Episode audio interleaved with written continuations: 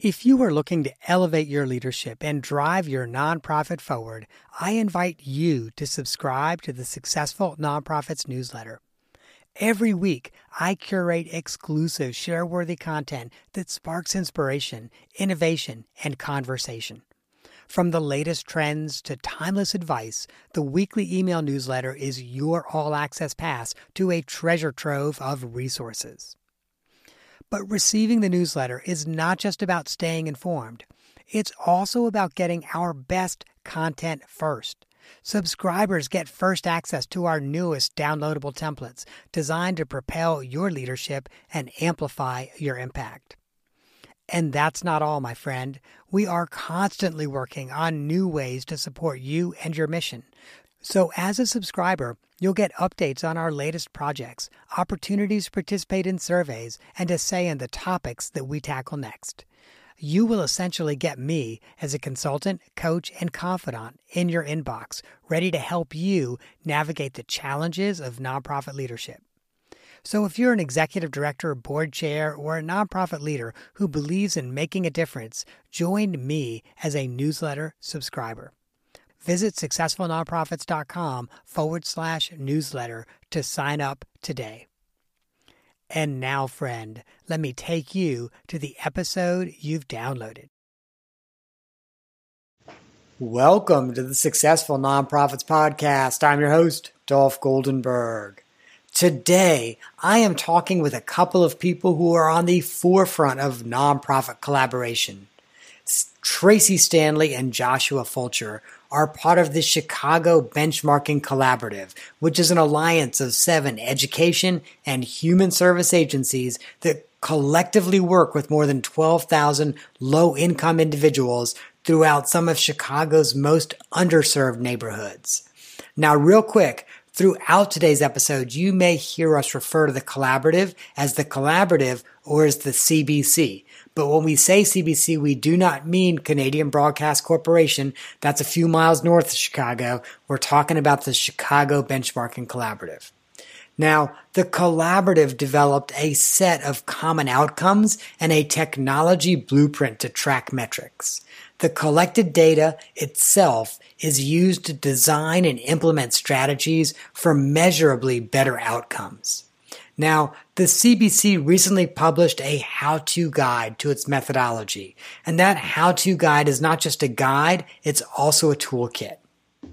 Joshua is the director of the expanded learning programs at Erie Neighborhood House, a program member of the collaborative and one of the founding members. Tracy is director of quality assurance at Christopher House and Christopher House provides the project management and probably fiscal oversight of the collaborative.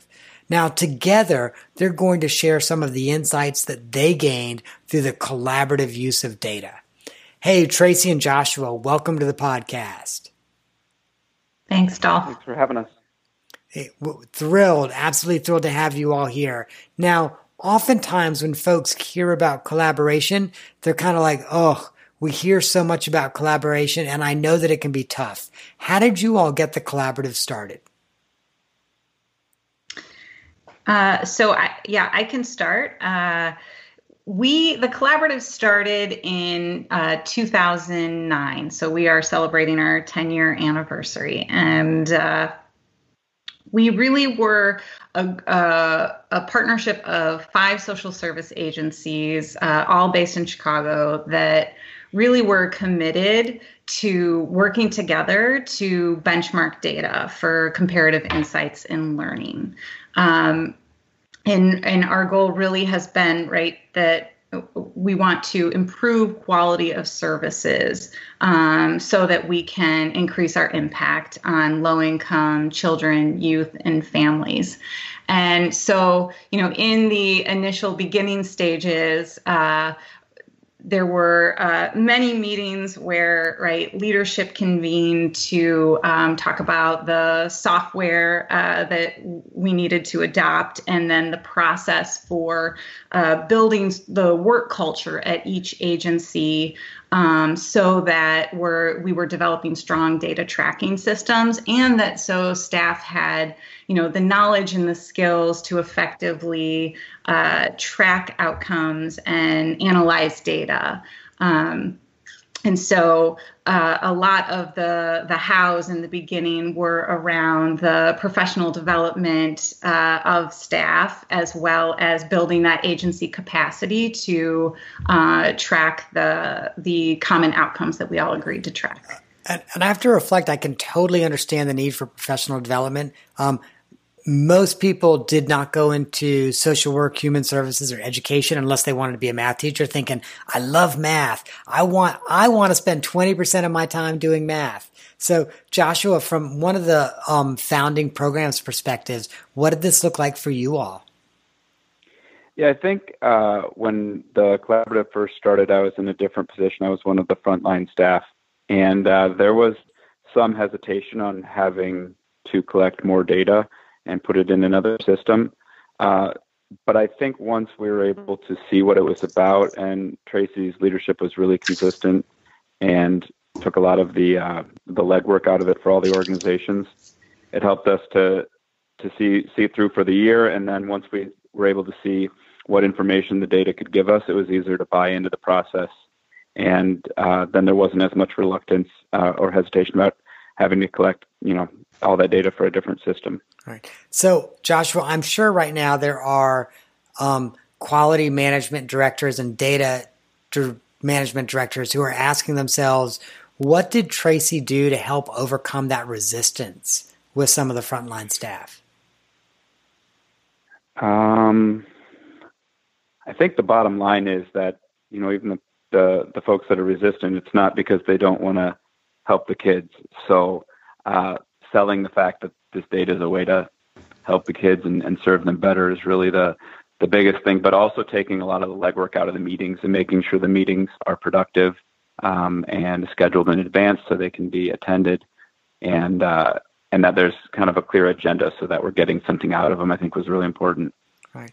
And and so Tracy, from your perspective, um, did you start working on collaboratives just sort of knowing that's what you were supposed to do, or did you kind of learn as you went along?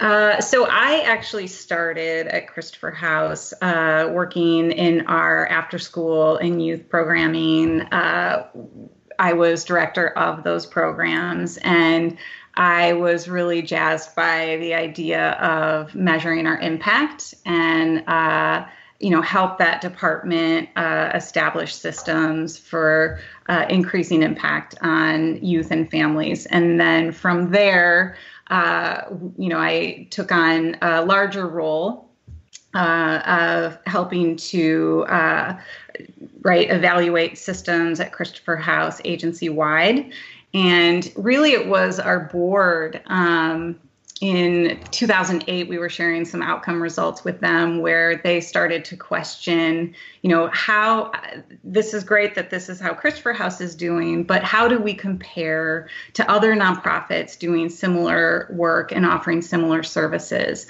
which was really sort of a catalyst for uh, our ceo to um, you know, reach out to uh, peer agencies and uh, gauge interest in benchmarking data. Yeah. And I was going to say, I guess that's where yeah, to- benchmarking comes from in the title of, of the collaborative. That's right. That's right. There, uh, yeah, in, in the nonprofit sector, uh, you know, uh, measures of success vary dramatically. Uh, it is, it, it, can be hard to come by benchmark data, and so this is a group who, you know, uh, was motivated and and voluntarily convened themselves. There wasn't, you know, funding for the that was allocated across agencies for the project. Um, they wanted to create a set of benchmark data for themselves.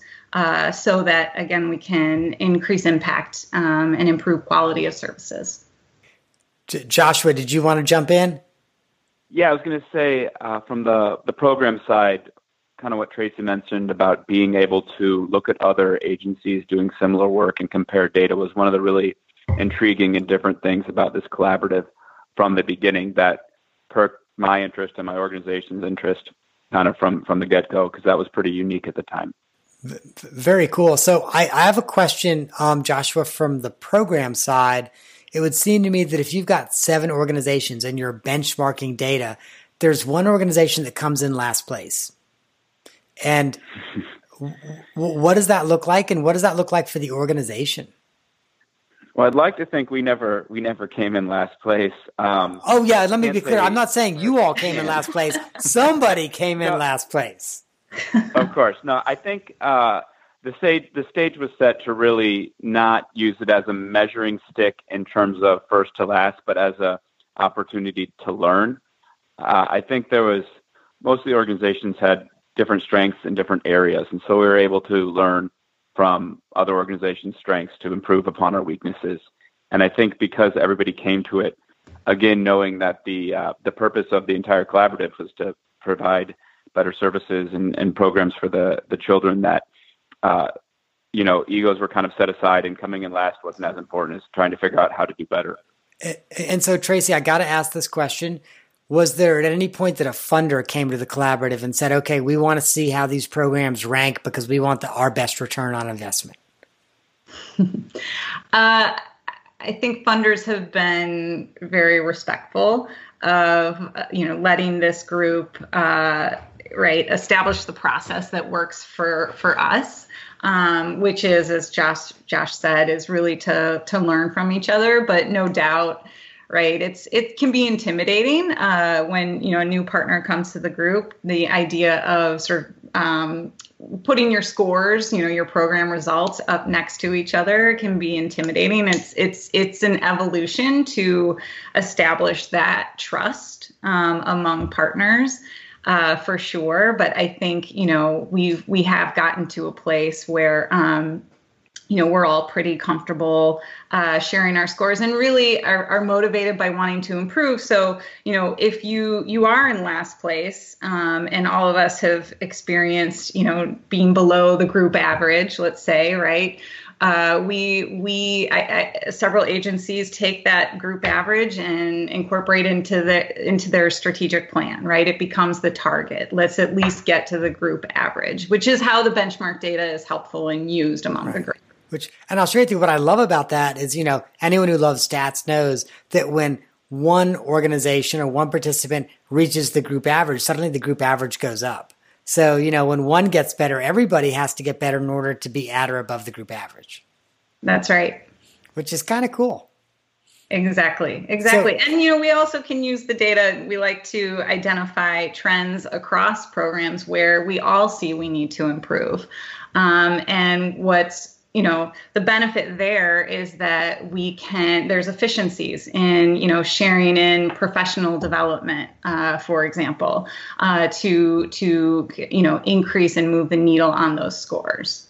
So um, next question for me is do you ever use those moments to as a group approach funders? So for example say hey we all need to be working on x y or z and we know this because we're benchmarking our data. And you know hey funder we want you to to fund us to do that as a group? We have, yes, we have, um, you know, been successful in, uh, you know, getting funding for this initiative um, to support many of the efforts uh, across the service areas that we track. And so, uh, yeah, an example, uh, our early childhood programs. Uh, scores were low in children's math development, and so as a collaborative, uh, you know, we collectively agreed that we wanted to introduce some professional development to teachers to increase the math language they were using in the classroom. And so this was a, you know kind of cohort initiative that took place over the course of a school year. There were you know several professional development opportunities for staff and uh, so that's an example of you know the type of, of project that uh, I think funders you know get excited about because they see the cost efficiencies there and they want to support that type of work. And, and my assumption is that because you're already tracking that data, a year after funding and two years into funding and three years into funding, you're able to then show funders how how their investment moved the needle on math. That's right. Uh, and we have, because this collaborative has been together for so long, we have that long term data to uh, be able to show increases in scores over time. Mm-hmm. So, uh, so yeah, obviously, the long, the sorry, go ahead, term, Joshua. The long term, yeah, the long term data also has kind of helped us change and, and evolve in the questions we asked and the way the, the data we get out of uh, out of the collaborative. So the the database we use is you know customizable and we can put in our own questions and our own kind of assessments. And so as we looked at some of the data, uh, especially around grade improvement, we we were like, okay, well, this you know we want to assume that this that these students' grades are improving because of us. But how can we prove it and how can we show a little bit more of a link of causation between what we're doing and uh, and their grades improving? So we had always talked at Erie House and in the collaborative a lot about this accountability piece and that when these youth are held accountable for their grades, uh, there's immediate impact and improvement. And so we were looking for a way to kind of prove that. And so through the collaborative, we were able to build out an assessment where we uh, when we tracked the quarterly grades, every student that had a D and an F had a had an informal or formal meeting with our assistant director about why they had a D or an F, and uh, then we'd talk with them about you know based on why what the strategies were to improve those grades, and we'd track that over the quarter, and then by the end of the year we'd be able to see whether those students improved, and we'd be able to see a little bit more causation between uh, what we were doing and what we were just calling accountability and the actual improvement of their grades. So um, I I got to ask you some questions here because suddenly my jaw drops. Um, so Joshua, you said that every student that got a DRF had a one-on-one conversation with an assistant director. Yes, yeah, so, that's what we decided yeah. to do because we wanted to, you know, we take grade improvement very seriously, and we also pride ourselves on taking any student at you know any level, if they're a straight A student or a straight F student, and trying to uh, you know bring them up to their their best potential. So uh, we developed this plan, and uh, sometimes we split up the work in terms of who they were meeting with, but basically it fell on the assistant director uh, to have those meetings and to go through this format, which was then entered on the database as well, um, about what we were going to do to improve their grades. So maybe that was you know meeting with their teacher after school, maybe that was studying more for tests, maybe that was coming to homework time more consistently. Uh, maybe that was, you know, catching up on homework on the weekends. Whatever the case was uh, we we wrote those down so we could hold the student accountable for their grades um, and know that we were having a real conversation about this. We weren't just going to brush it aside, and then also give them the tools to actually improve. Wow. And I, I would just add um, in this particular example, it, it's a it's a great example of learning from your peers um, who are achieving higher outcome results. So in this example that Josh is sharing, uh, Erie Neighborhood House was seeing, uh, you know, the greatest net gains in students uh, increasing their GPA, and so we use the peer learning forums to understand, okay, what strategies, what practices do you think are contributing to that kind of a result, so that the other agencies can take those back and, and implement them in their programs. And in this case, this was something that you know individualizing students who have D's and F's that the rest of the agencies said this makes sense. This seems you know it's working for you and it's something that they wanted to also take on and implement and you know we have over the uh, last several years uh, seen a 10% increase in uh, students achieving this uh, gpa outcome that we all track and so it's uh, you know just a nice example of how the collaborative works together and learns from high performers. So so clearly this collaborative has been beneficial for all of the educational organizations that are participating in it. But my gut tells me that this probably is true for benchmarking collaboratives across various nonprofit industries. So whether we're talking workforce development or education or healthcare or homeless services. So as you all were implementing this benchmarking collaborative, what were some of your lessons learned that maybe other other new collaboratives could take home? You know, I that think a lot is... of it about a lot of it is about the way uh, we approach data. Um, and Tracy and I have, have, talked about this before, but I think in the in the example we just talked about, we approached data um, in a way that we could that we knew we could change the questions or, or evolve the questions to get um, something that's a little bit more provable, I guess, and also uh, to improve what we're doing with the, the students. And then there's other times where we've used the data to answer questions that we had and we didn't even know the data had the answers. We were talking about our retention um, at one of the collaborative meetings, and uh, our retention among the males was lower than our retention among the females in our in our high school program. And we didn't know why. We had some guesses, but we figured out we'd figure out how, or we figured out why by asking the boys, and we would have gotten a whole bunch of different answers. But right there in the data, it just said that the the males um, on one of the assessments we took every year scored higher or lower on thinking they had choice and autonomy in the program. And so if we had asked, you know, 10 boys, would have gotten 10 different answers. But really what that meant is we needed to give the, the boys more choice and obviously autonomy in the program, which, you know, one boy would have said, well, we need to play basketball more. Another boy would have said, we need more computer time. And we wouldn't have had any sort of answer. But by knowing they just needed more choice and autonomy, we got more boys on our youth council. We brought them into discussions about what programs we'd have, and we watched what programs they really liked and tried to expand the time for those or the opportunities for those. And that was an answer that was sitting there right right there in the data that we had the question for, and we just didn't connect them, and we wouldn't have connected them if, if not for the collaborative, kind of saying, well, well, look at this. This this is your answer right here. This is how you complete retention. We implemented that, and uh, we just had the group of uh, boys that were eighth graders when we implemented that graduate from high school, and we didn't lose a single one of them uh, in the program throughout their four years in high school. That's awesome.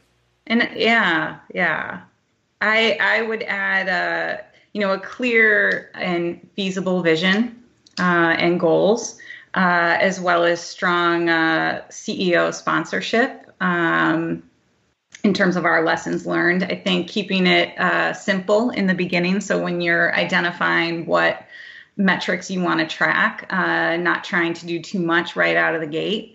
Um, as well as uh, you know once you kind of get systems up and running uh, i think it's important to be running reports early and often for staff to see Otherwise, uh, you know, some feedback we've gotten is that they, you know, feel they're entering this information into a black hole, right? They do the data entry, but they're not sort of seeing the um, results in in reports on the other end. Hmm. Um, so you you also mentioned, I think your second item was um, strong chief executive sponsorship. Now you got to tell me what that looks like because we have a lot of executive directors who listen to the podcast, and so they need to know what that looks like. Yep, uh, good question. So. CEO sponsorship is, you know, I'm really referring to uh, leadership that can champion uh, using data throughout an organization. Uh, who, uh, right, leaders who prioritize uh, looking at data in leadership team meetings, at manager level meetings, sharing data with the board, um, and who are also going to allocate resources in the budget to support the work.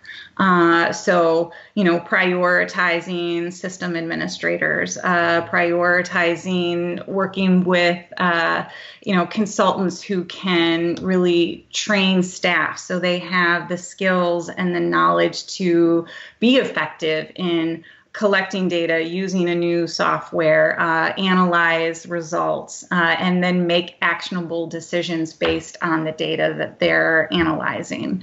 Uh, so I think you know those are some of the the key factors and also uh, you know messaging with staff when you know we were talking earlier about experiencing resistance uh, to you know change or resistance to um, new new evaluation systems uh, being able to uh, explain the why to staff why it's important um, and crucial for an organization to adopt, uh, you know, uh, new evaluation measures or participate in a collaborative similar to the CBC. Right. So yeah, I I two things just to add to that is is yeah the messaging that that came down at the time when the CBC started was really important. The why and reminding the folks that are entering the data and doing the work that all of this is to make the programs better because if they're in this kind of work and that's not their motivation, then um, they, they you know probably need to look for another line of work. And I think what uh, what we found is that all the people in the work that was why they're here to to do as best as they could um, by the youth. So when that messaging comes through, that's why we're doing this. That's really important. And I think um, for CEOs that are thinking about starting one of those one of these groups, uh, Tracy's really underselling her role. I think her being consistently there and leading the group in the way that she did uh, was vital to it being sustained because you know ultimately I went at the beginning because I was told to um, but the reason I enjoyed going and kept going and really put thought and effort into it was because Tracy did a really good job running those groups and so I felt that it was worthwhile so, so Joshua one of the things I think I hear you saying is you've got to have a, kind of a project manager who's task oriented like Tracy to keep everything moving forward even when some folks kind of get lost in the weeds in daily operations. Yeah, an organized and committed uh, director of it. Right, right, and and of course, I would imagine that's probably something a lot of funders are willing to consider funding for a couple years to see what the results are. Yeah, I think that that's the uh, that's the ultimate goal, right? To have to see uh, change over a long period of time and see the lessons that are learned kind of passed on and not lost when you know people move on to another position or or whatever the case is. Right. And and so Tracy, how did how did the group deal with that? Because I think it's not at all uncommon on any collaboration for a chief executive leaves or a program director leaves, and you know, and momentum is lost with a partner, or even a partner's like, "And eh, we no longer see the value in it we used to." How have how have you dealt with those partners as as the possibility of them pulling away has has become a risk? Mm-hmm. So I think uh, one of the greatest risks to the collaborative is when there is turnover of the CEO because a new CEO comes in and uh, you, there's a, a lot of work we do to uh, educate them about the work that the benchmarking collaborative is doing, the benefits of participating, uh, and the impact that we're having. Uh, and so you know, I think uh, actually Erie House uh, uh, has a CEO who's um, not new. She's Josh. She's been in her role for uh, a couple years now, right? Yeah, yeah, yeah. And um, I think you know one of the things she did that uh, was really smart was she met with her program directors and asked them, "Do you find the collaboration to be a productive use of your time. And so I think that's part of what um, not just right Christopher House's project manager, uh, you know, uh, communicating with new CEOs about the work we do, but I think uh, you know CEOs doing a little investigative work themselves um, internally uh, to find out, you know, the if, if staff are finding the collaborative to be uh, beneficial is is has been a has been how the process has gone in the past. Um, I think also, you know, the other thing is there's there's um, a benefit to being a part of a collaborative when you have staff turnover, right? You have an established system where you can leverage your your peers for you know getting data reports pulled um, and getting some of your evaluation needs met. Uh, so it's it's that's one of the benefits when it comes to staff turnover. Right, and I think that's especially true if benchmarking goals are included in your strategic plan, because then there's staff turnover. But ideally, the strategic plan is turned over to that new staff person, and they're like, "Oh yeah, this is an important goal. It's in our plan." That's right. Well, I have loved talking with the two of you, eh, but I've got to ask you an off the map question. Um, so it's always a little bit awkward when it's two people because, you know, I can't ask really ask you both the same question. So, Joshua, I know that you're a sports fan. Tracy, I understand that you love humorists. And by the way, I'd love to know the difference between a comedian and a humorist at some point. But my question for each of you is who are some of your favorites in each of those areas? Uh, so, I think my favorite sports player ever would be Walter Payton, uh, the running old running back for the the late great Walter Payton, uh, the running back for the Chicago Bears. And and why is Payton one of your favorites? Well, I was real young when he was doing his thing, um, and I used to watch the the Bears games with my brother and my dad, um, and so that was just kind of a special time growing up and watching him run. And it was uh, it was like watching a power truck and a ballerina combined running, running around and the field in a Bears uniform. It was just a different kind of movement that he was able to, the, the different kind of movement he had that, you know, made him so, so amazing to watch. that, that that's kind of awesome. I've always kind of felt that way about Muhammad Ali. By the way, it's kind of like you know if you combine you know if you combine a power truck and a ballerina, it's like okay, it kind of looks like that. Mm-hmm. Yeah. So Tracy, how about you? Talk to us about humorous. Oh, uh, so I think for this, I gotta say, uh, who am I gonna go with? I think right now I've uh, been reading a lot of David Sedaris, and uh, he just cracks me up. Um, and yeah, I uh, the the book Me Talk Pretty uh, I, is one of my my favorites. I, I love that. For I have to share with you for years, one of our holiday traditions was to go to um, um, the Holiday on Ice performance um, at our local theater. So I don't know if you know, there's like a whole play that's been done around Holidays on Ice, uh, which was one of David Sedaris's more more popular books. Um, totally love David Sedaris. Although I have to admit, I'd written down, and I would have, I you know, I'd written down. I thought you were going to say Mark Twain because I think humorist, and I'm like, okay, Mark Twain, he's kind of a humorist.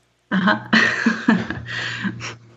well, let me thank you both for joining us today. So grateful that you have given some incredible information that our listeners can use as they think about how they're going to benchmark their own data and how they're going to use it and how they're going to use it to really get better and better every year.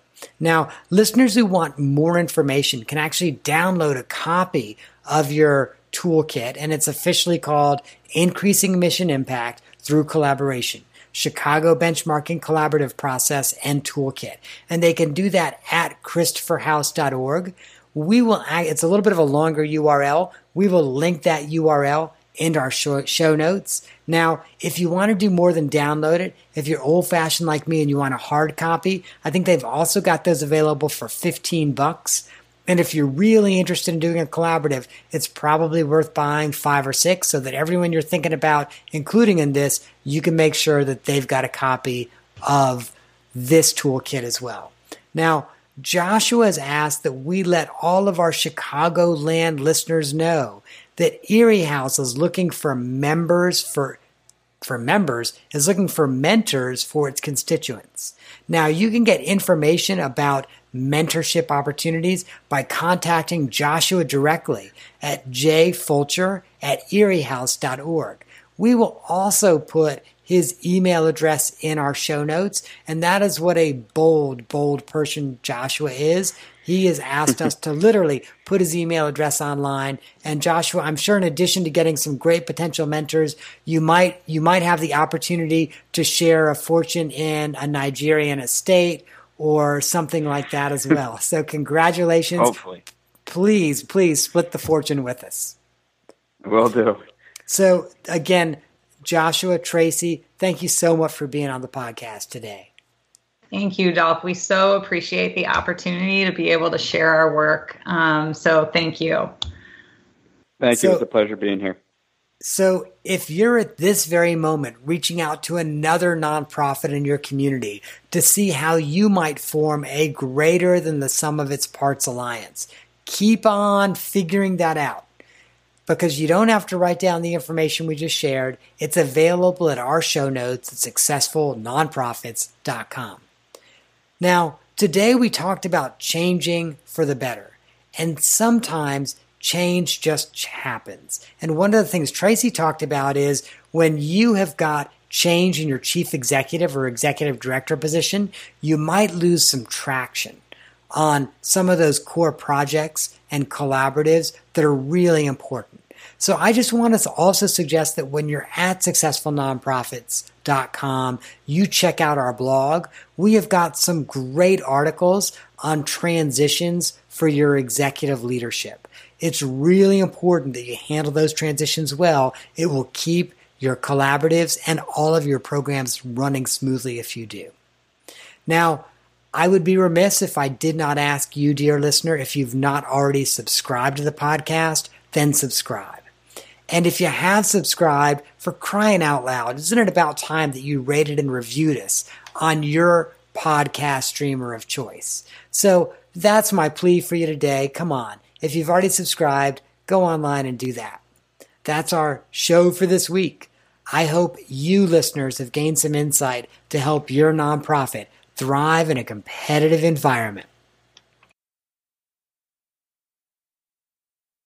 I am not an accountant or attorney, and neither I nor the Goldenburg Group provide tax, legal, or accounting advice. This material has been provided for informational purposes only, is not intended to provide, and should not be relied on for tax, legal, or accounting advice.